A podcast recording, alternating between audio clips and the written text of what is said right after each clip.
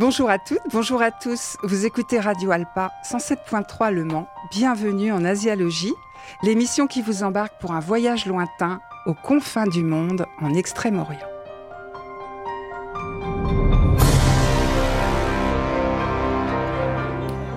À la technique, mon compagnon de voyage Didier. Bonjour Didier. Bonjour.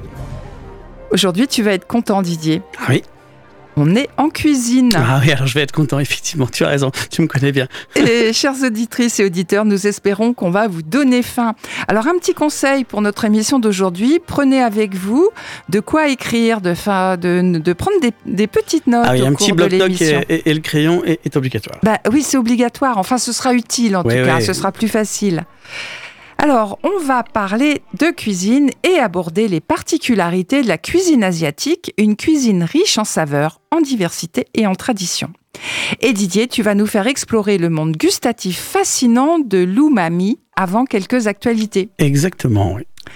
Et oui, ce qui caractérise la cuisine asiatique dans son ensemble, comme la cuisine européenne, c'est la diversité des saveurs. Toutes sortes de plats coexistent dans un équilibre parfait, qu'ils soient sucrés, salé, amer, acide ou umami, pimenté ou non. Ou non, oui. C'est une cuisine qui apporte de l'harmonie par la composition même des plats, de la présentation et des couleurs qui y ont une grande importance. Tout a un sens en Asie. Alors ça, on, on en rediscutera parce qu'il faudra qu'on aborde la cuisine pays par pays. Oui, parce là, que on va être plus général. C'est, là, on est, gé- voilà, on, on est général. On est général. Oui, c'est ça. Alors, la présentation des plats est toujours considérée comme une forme d'art en Asie. C'est le plaisir des yeux avant celui de la bouche. Il faut savoir qu'en France, dans un plat, on assemble les ingrédients dont les goûts se rapprochent. Alors, on n'en a pas conscience, mais c'est comme ça qu'on fait en France. D'accord. C'est des goûts qui sont proches qu'on, qu'on assemble. En Asie, on fait le contraire, et c'est ce qui nous étonne et nous plaît le plus souvent. Et la preuve est quand même le nombre de restaurants asiatiques qu'il y a en France. Il y en a énormément. Oui, on aime beaucoup ça. On aime beaucoup ça. La cuisine asiatique met l'accent sur l'utilisation de produits frais et du fait de la géographie, la nature est variée et généreuse en Chine, en Corée et au Vietnam. Aussi, on trouve de tout sur les marchés locaux qui sont au cœur de leur tradition culinaire. Alors au Japon, le pays est quand même peu propice aux grandes cultures. C'est plus compliqué pour les fruits et les légumes. On en mange un peu moins, mais par contre, on mange beaucoup plus d'algues. Eh oui. Forcément. Ils ont beaucoup de mer, par contre. Forcément. Et de côtes. Alors chaque pays offre une cuisine différente avec des points communs. Et ce sont les, des points communs euh, dont nous allons parler euh, aujourd'hui.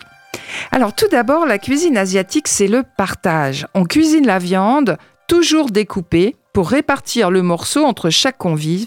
Et au restaurant, on se partage tous, tous les plats. plats oui. Ça, c'est, ça, c'est quand même quelque chose de très différent de nous. Oui, hein, oui, c'est, c'est euh, euh, nous, on sert les morceaux entiers. Et euh, quand on va au restaurant, chacun se choisit son plat et, et le partage rarement oui, avec bah, ses voisins. Voilà, juste on fait goûter au pire, on mais goûter, voilà, c'est ça. Mais c'est mieux. Du plat à l'assiette, oui. Ciselé. Pour les grands restaurants, les choses très très jolies, mais oui. C'est du plat à l'assiette. Chacun voilà. peut se faire plaisir comme il l'entend en choisissant son plat. Et c'est pour ça qu'il y a des tables tournantes dans certains restaurants oui, chinois oui. ou des plateaux tournants aussi, oui. pour pouvoir que chaque pour que chacun puisse euh, piquer dans les plats. C'est ça, se saisir de ce qu'il veut. Voilà, donc pas de frustration en Asie, tout le monde va se faire plaisir. Et ben, je dirais que pour nous, dans ce contexte d'économie, où on cherche malgré tout à adopter un mode de vie plus sain, la cuisine asiatique est vraiment une alternative gourmande, très bénéfique pour la santé oui, et ça, plutôt sait, hein. bon marché. En plus, dans, oui, par les parce qu'on n'a pas besoin pas... De, de, d'acheter des steaks de, de cent grammes ouais, par ouais. personne.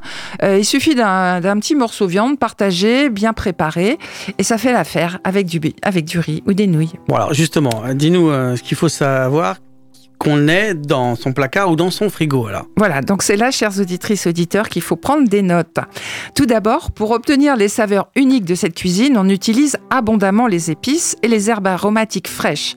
Alors, par exemple, la ciboulette chinoise. En France, on appelle ça les cives ouais, ou cébettes. Ou la cébette, ouais. Et euh, bon...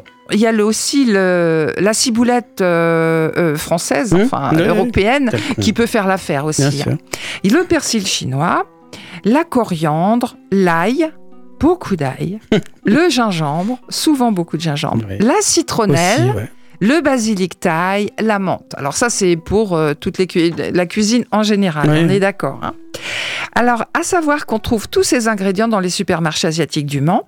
Et puis, bien sûr, il faut des légumes, des carottes, du poireau. Ça, c'est les constantes. Ouais, des champignons, sûr. Des poivrons, du chou chinois ou du chou pas chinois, du chou calé, si on en trouve, ouais. Des germes de soja. Alors, on peut cuisiner asiatique avec tous les légumes de notre marché à c'est nous ça, oui. Et remplacer euh, les denrées euh, assez facilement. Enfin, oui, on, oui, peut oui, chan- oui. on peut interchanger. Voilà, c'est ça, on peut être créatif. On peut peu. être créatif, exactement. Et puis, il nous faut des produits d'épicerie. Alors, je ne vais vous citer que les indispensables, faciles à trouver partout. Prenez des notes. Alors, pour les sauces de base, il faut de la sauce soja claire et de la sauce soja foncée.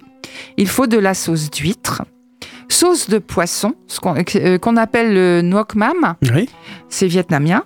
C'est sauce de poisson, il y en a d'autres, mais c'est celle-ci qu'on trouve partout, ouais, vraiment. C'est la principale. Et puis du bouillon en cube. Alors du bouillon en cube euh, au poulet ou aux légumes, euh, du bouillon euh, qu'on trouve, base, du bouillon quoi. français euh, mmh. euh, qu'on trouve, et du sucre roux en pou- du sucre roux, pardon, en poudre. D'accord. Alors pour assaisonner, il nous faut du mirin, c'est du vin de riz doux japonais, du vinaigre de riz. De l'huile de sésame, très important l'huile de sésame. C'est quand même ce qui donne le goût dont tu vas nous parler tout à l'heure, le ouais. fameux umami, ça y contribue. De la pâte de piment pour ceux qui aiment le piment, alors c'est le gochujang coréen, ou le piment sambal qui est d'origine turque mais qui peut faire l'affaire aussi. D'accord. Et puis de la pâte de curry, alors il y a de la rouge, de la verte et de la jaune, donc forcément ouais, la rouge est plus... Il faut goûter pour savoir celle qu'on faut préfère. Voilà, voilà la, la rouge est plus soutenue en c'est goût. C'est ça, peut-être pas ah. si ceux qui sont un peu sensibles, c'est peut-être pas par celle-là qu'il faut commencer. Voilà, je conseillerais la verte pour commencer. Ouais, je, Moi j'aime beaucoup la verte. Et pour compléter, bah, il faut des flacons d'épices avec des des mélanges. Alors, il y a des mélanges tout faits, des mélanges d'épices chinoises, il y a des mélanges pour le wok. Il faut regarder ce qu'il y a à l'intérieur et puis bah, après, quand on devient, euh, je dirais, très féru de cuisine asiatique, oui. on fait ces mélanges soi-même. Après, quand on est aguerri, voilà, on va un peu voilà. plus loin. Mais au début, on goûte ce qui est déjà préparé, ça donne une idée. Hein. Il y a notamment, euh, euh, je dirais, un épice qu'on n'utilise pas tellement en cuisine, sauf pour faire du pain d'épices, je crois. C'est l'anis étoilé. Par mm-hmm. contre, en, en cuisine chinoise, on l'utilise beaucoup. Mm-hmm. Alors il faut aussi quelques légumes en conserve, hein, des pousses de bambou, ça on en trouve partout, oui. des petits épis de maïs, et puis des champignons euh, séchés, les petits noirs, ouais, ou, le, ou les shiitake, oui. qu'on trouve aussi partout. Alors tous ces produits sont nécessaires pour nous faire goûter ce qu'est le fameux goût umami dont tu vas nous parler, Didier, mais après la pause musicale, et chères auditrices, auditeurs, on vous a trouvé une chanson qui est vraiment, euh, vraiment d'équerre ah bah avec on, notre là, sujet, pas, oui, elle, s'appelle pas, pas umami, elle s'appelle Umami, donc Umami euh... et c'est Go Child. It's a snare, a tear in foundation. Stare, I'm there, brand new motivation, a siren's invitation, in a place that feels like home. I've been spending time on my own, but if this is home, then please explain to me why I feel out of touch. I'm a little bit focused less, when I should be doing my best to recalibrate the hole in my soul that wants this a little too much. Temptation got me, a taste of sweet umami. Tongue-tied, gladly in mind, just waiting for the stub. If I can reach it, disregard the regret. Hide behind the upside, you know that it'll never be enough. Oh no, enough. Oh no.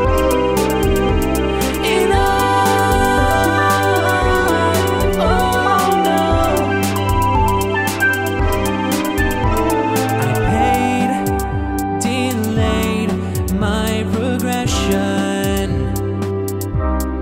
through display, a way to chase obsession, betrayed a new direction, in a place that feels like shame. I've been holding on to this pain, but if this is pain, then please explain to me why I keep going back. I'm a little bit focused less, when I look to this full success, and expect the emptiness to make way and fulfill whatever I lack. Temptation got me, taste of sweet umami, tongue-tied, gladly in line, just waiting for the stub.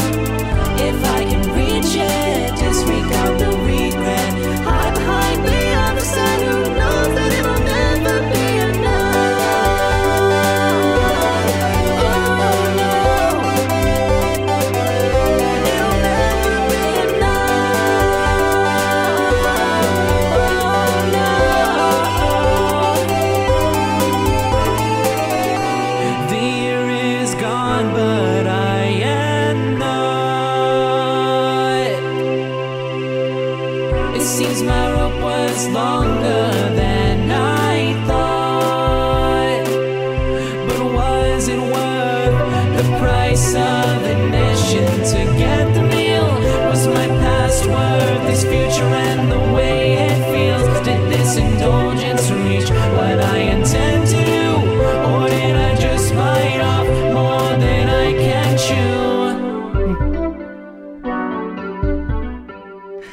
C'était Umami par Go Child. Umami, Didier, qu'est-ce que c'est ? Explique-nous. Ah, alors, je vais essayer de vous expliquer. Oui. On parle d'umami depuis peu en France. En fait, ce terme japonais désigne la cinquième saveur après le sucré, le salé, l'acide et l'amer. Si en Asie, on est capable d'identifier, d'utiliser, de sublimer l'umami en cuisine, ce goût euh, est pour la plupart d'entre nous encore un petit peu mystérieux malgré tout. Euh, du coup, en réalité, on retrouve l'umami dans toutes les cuisines du monde. C'est un élément basique de notre alimentation quotidienne que nous n'avons simplement pas appris à reconnaître ou à isoler. Umami vient des termes ume, qui veut dire délicieux, euh, et mi, qui veut dire le goût. Même au Japon, certains peinent quand même à définir la saveur de l'umami. Et ils diront simplement que c'est euh, ce qui est bon ou alors ce qui fait saliver. Mais alors, euh, Didier, comment reconnaître cette saveur umami en cuisine, dans des plats ? C'est pas, c'est pas aussi évident que, que le sucré, l'acide, le salé ou l'amer qui apparaissent souvent en premier plan. L'umami, il est plutôt, c'est plutôt une saveur de, de fond, un puissant exhausteur de goût. Il se caractérise par sa profondeur, sa longueur en bouche, mais aussi par sa rondeur. Il est discret, mais il est bien présent. Et il tapisse toute la langue et, et en laissant une sensation durable. C'est, c'est vraiment le goût d'arrière-bouche, celui qui arrive après. Mais euh, si on a des difficultés à identifier l'umami euh, consciemment, il est inscrit profondément dans notre mémoire et nous parle de manière instinctive. Et oui, parce que c'est la saveur dominante du lait maternel. Alors forcément, on l'a tous en mémoire profondément. Ce qui fait un goût universel par définition, c'est un plaisir pour les papilles incroyable. Et oui, c'est vrai que c'est quand même incroyable. Ça, je l'aurais, je l'aurais pas cru le, le coup. Euh, Donc forcément, on l'a. C'est du tout, lait maternel. On a tous cette petite l'umami. Madeleine de Proust en nous, enfouie. Et oui, et on le sait pas. Voilà. Bon bah maintenant, vous le savez grâce à, grâce à, à Asialogie. Voilà. Alors depuis quand parle-t-on d'umami, Didier ? Et de quoi est composé ce goût ? Bon, alors je vais essayer de vous expliquer. Les oui, quatre saveurs quand même, hein. qui nous sont familières, qui ont été décrites dès l'Antiquité par les philosophes grecs. Alors, pour percer le mystère de l'umami, il a fallu attendre le début du vingtième siècle et les travaux d'un professeur de chimie de l'Université impériale de Tokyo. Euh, alors, Kikunae Ikeda. Alors, la perception de l'umami repose donc sur des bases scientifiques. Euh, la composante principale de ce goût, c'est le glutamate, un acide aminé présent dans toutes les protéines végétales et animales. C'est pourquoi les produits naturellement riches en protéines, comme les viandes, sont bonnes, c'est, c'est des bonnes sources d'umami. Deux autres substances entrent en jeu. Alors, l'inosinate et le euh, guanylate. Alors, pardon, hein, je, je, je, c'est lent parce que ça, c'est pas, c'est pas tous les jours que j'utilise ces mots-là. Certains oui, aliments j'imagine. en contiennent comme, une, comme le parmesan, le thon, Les, les moris, ou alors deux, alors le poulet, et d'autres jusqu'à trois, comme l'algue, le kombu. Alors là, forcément, euh, s'il y en a trois, c'est, c'est, c'est l'apothéose, quoi, là. Euh, voilà, vous savez tout sur le goût de l'umami. Alors bon, il va falloir que chacun teste un petit peu avec tout ça pour essayer d'avoir cette sensation-là. Oui. Alors, Corinne, par contre... Euh, on a parlé de beaucoup de choses là. Oui, on a parlé de beaucoup de choses. J'ai un petit peu l'impression ah, qu'il oui, manque quelque vrai. chose d'important, quoi. Enfin, dans une chronique culinaire Asie... Et on parle pas de riz et de nouilles ? Non mais Didier, c'était une petite blague, oui, ah bien bon sûr, j'y ai pensé. Il nous faut des nouilles et du riz, donc des nouilles de riz aussi, et des nouilles de blé, et D'accord. du riz. Oui, ça, ça fait partie C'est clair, des basiques j'espère. quand même. Ah, des nouilles, du riz, des nouilles de riz, des nouilles de blé, oui. du riz jasmin. Le riz euh, dans la cuisine euh, asiatique, c'est celui-là qui est le plus utilisé, D'accord. ou du riz basmati, oui. et aussi du riz gluant comme le riz à sushi que l'on mm-hmm. appelle asiatica, que l'on peut consommer comme n'importe quel autre riz à condition de bien le rincer. D'accord. Alors, souvenez-vous, chers auditeurs, chères auditrices, que les nouilles viennent de Chine du Nord, grand pays producteur de blé, et que le riz, qui a besoin de chaleur et d'humidité, vient du Sud. Vous savez bien sûr aussi qu'en Asie, les nouilles et le riz sont les aliments de base. Alors, vous savez que l'histoire du riz est étroitement liée à la civilisation asiatique. Les premières cultures de riz ont émergé dans la vallée du fleuve Yangtze, en Chine, avant de se propager dans d'autres régions. Le riz a joué un rôle essentiel dans les civilisations anciennes, symbolisant la fertilité, la prospérité et la vie. En fait, le riz, c'est un mets sacré. D'accord. Bon, alors, pour l'instant, on a parlé d'aliments. Mais du coup, on a peut-être aussi besoin d'avoir des instruments de cuisine euh, pour réussir tous ces plats.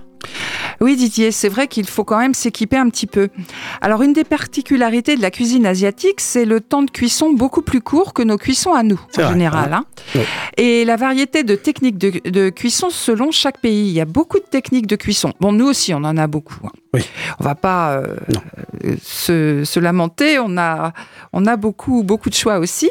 Donc, en Asie, il y a surtout la cuisson à la vapeur, le grill, la friture, les plats au wok... Oui. Et la poêle rectangulaire pour faire des omelettes. D'accord. Euh, le but étant de conserver la texture, l'aspect et les propriétés gustatives et nutritives des aliments. Pas tout à fait la même démarche quand même. Oui, c'est pas la cuisson courte, ça fait ça aussi. Voilà. Il faut avoir au moins, et en plus des baguettes, premièrement un wok oui. pour sauter et frire. Le deuxième vraiment appareil, euh, appareil vraiment indispensable à mes yeux, c'est le fameux rice cooker, le cuiseur à riz à vapeur. Très pratique. Le riz est cuit parfaitement, sans surveillance. Et euh, je, oui, un petit conseil pour vous, chers auditeurs. Dans les supermarchés asiatiques, on en trouve de très simples, très efficaces, des cuiseurs à riz qui coûtent trente euros environ. Il ne faut ouais, pas acheter des, des trucs très, à deux cents euros. Oui, oui, oui, ça ne sert à rien. Et ça, il fonctionne très, très bien. Alors, il nous faut aussi un bon couteau, très important. Un couteau, euh, un couteau de chef asiatique. Tout cuisinier a des bons couteaux bien voilà, affûtés qui coupent très bien. Ah, pour couper les sushis, il faut des couteaux spéciaux. Il faut le savoir. Sinon, ça, on les écrabouille et oui. c'est horrible. Donc, des bons couteaux et une planche à découper en bambou, très légère et hygiénique. Et elle est, c'est vraiment pratique, les, les planches à découper en bambou. Il faut en avoir de plusieurs tailles. Indispensable aussi, un panier vapeur en bambou qu'on achète aussi dans les supermarchés asiatiques, que l'on pose sur une casserole d'eau bouillante. Alors ça, c'est pour cuire les raviolis, oui. les gyoza, les pains vapeur. Ça aussi, on en trouve facilement et c'est pas très très voilà. onéreux. Et ça, c'est pas cher du tout. Hein, c'est réutilisable. cinq et dix donc, voilà, euros et puis on peut s'en servir, ça, ça dure ça très dure très, très longtemps. Attention, attention. Vraiment, c'est indispensable. Il faut aussi un presse-ail. C'est plus facile que de couper l'ail euh, ou de le débiter au couteau. Mmh. Et puis, euh, bah, le dernier objet nécessaire euh, pour moi, c'est une natte en bambou pour faire des, des kimbap et des sushis. On, on fabriquera un kimbap bientôt. D'accord. Hein, les sushis, euh, tout le monde connaît, mais le kimbap, tout le monde ne connaît peut-être pas. Et c'est très facile à faire. Okay. Beaucoup plus facile que les sushis. Et j'attends ça avec impatience. Voilà de quoi se lancer. J'espère qu'on vous a mis en appétit, chers auditeurs de Radio Alpa. On se fait une pause musicale avant les actualités. On va équi- écouter Eric Wang. Alors, nous n'avons pas le titre de la chanson. Je, mon, mm, notre, notre chinois n'est pas assez développé ça. pour lire le titre de la chanson. Mais le nom du chanteur, c'est Eric Wang. Et c'est sur Radio Alpa, cent sept virgule trois F M Le Mans.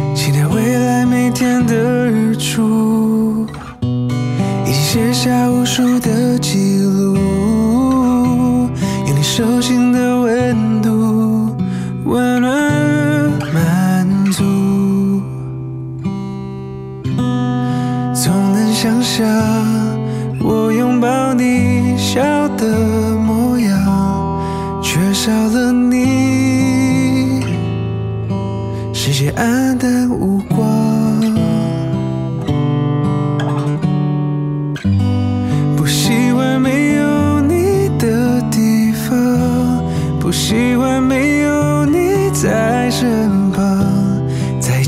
开满车，不想看漏你每天的变化，只喜欢有你在的地方，幸福只有你陪我分享，你陪我说话，你眼里的光完成了最美的时光。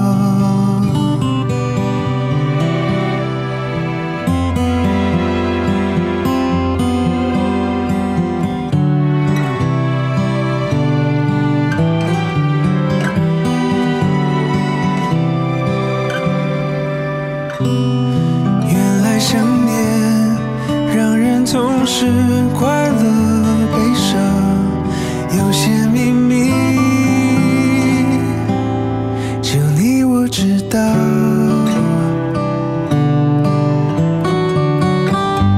不习惯没有你的地方，不习惯没有你在。C'était Eric Wang sur Radio Alpa cent sept point trois. Vous écoutez Asialogie. Et Didier va nous parler d'actualité. On retourne à Taïwan euh, cette fois, Didier. C'est ça, oui. Taïwan, euh, Taï... oui, Taïwan qui a changé de président voilà. le treize janvier. Exactement, oui. Ce nouveau président, en fait, c'est Lai Ching-te, ou euh, William Lai, de son nom euh, un peu occidentalisé.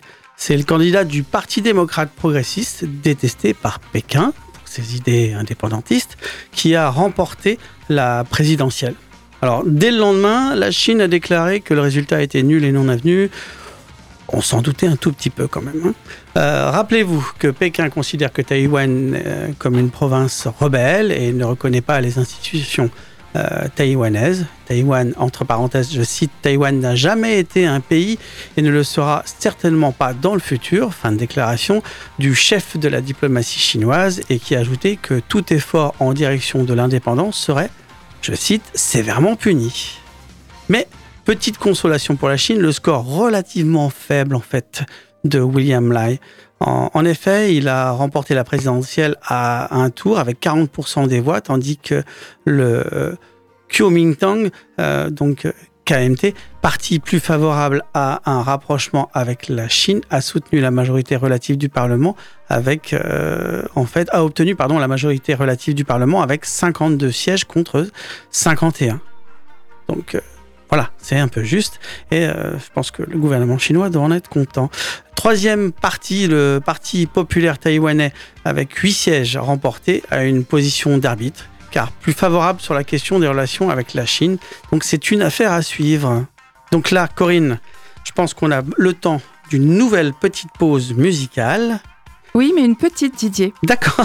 Alors, okay. Tu nous proposes... Euh... Ah oui, c'est moi qui propose. Oui, c'est toi qui propose. C'est Beijing, Beijing, donc Pékin, Pékin, ouais. Par euh, Fen Wang. C'est ça. Ça va être un tout petit peu plus rock'n'roll.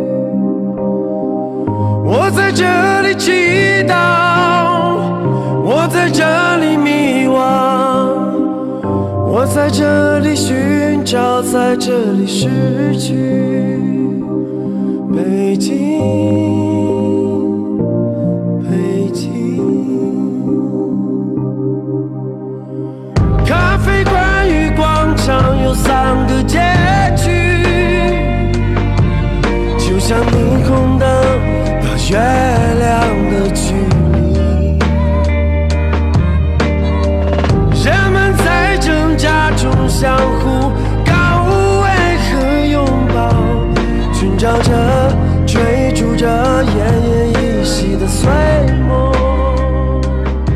Bon Didier, je pense qu'on se la réécoutera à Beijing, Beijing. Moi, je l'aime bien, mais on n'a pas, pas le temps de la terminer. Non, c'est c'est trop dommage. Oui, oui, je te l'accorde. Bon Didier, on reste toujours en Chine. Nouvelle tendance pour les voyageurs. Depuis oui. le premier décembre, les Français peuvent se rendre en Chine sans visa. C'est plutôt une bonne nouvelle. C'est une bonne nouvelle, oui, c'est sûr. Pour ceux qui veulent visiter la Chine, c'est le moment. Plus besoin de visa. Le visa a coûté quand même cent trente euros environ. Donc euh, en janvier deux mille vingt-quatre, la France et la République populaire de Chine va célébrer le soixantième anniversaire de leur relation diplomatique officialisée par le général de Gaulle le trente et un janvier mille neuf cent soixante-quatre. Donc chose ouais, imp... soixante ans. Eh oui, chose importante, en deux mille vingt-quatre, ce sera aussi l'année franco-chinoise de la culture, avec donc la possibilité pour la première fois de visiter l'Empire du Milieu sans visa pour un séjour de quatorze jours maximum. Pour l'instant, c'est temporaire pour un an, mais ce sera certainement, euh, probablement poursuivi. Et ça attire les touristes, cette exemption de visa, on le sait déjà ? Oui, oui, oui, oui, ça a eu un effet immédiat hein, et les moteurs de recherche sur les vols pour la Chine sont saturés. Pour rappel, le tourisme en Chine a repris depuis mars deux mille vingt-trois seulement, Covid oblige. Le pays a été fermé pendant trois ans, c'est long. Donc, n'oublions pas que c'est l'année du dragon. Oui, ça, c'est vrai. Hein, je ça pense va que attirer. Ça a déjà été dit, hein, cher auditeur, la semaine dernière. Donc, la Chine veut se donner toutes les chances pour redorer son blason suite au Covid et au retard pris sur les autres pays d'Asie qui se sont réouverts bien avant et qui attirent les foules aujourd'hui. Je parle bien sûr de la Corée et du Japon. La Chine a moins une bonne réputation à cause de son régime politique, mais contrairement à ce que l'on pourrait croire, les touristes ils sont super bien accueillis et c'est un peu moins cher pour nous que le Japon ou la Corée. Didier, merci. Bon, j'imagine que cette année sera spéciale pour les touristes qui auront la chance d'y aller. Asialogie, c'est fini, les amis. On se quitte déjà. Euh, n'oubliez pas de visiter notre page Facebook. On attend vos avis et vos su- suggestions. On se retrouve la semaine prochaine. Salut! À la semaine prochaine!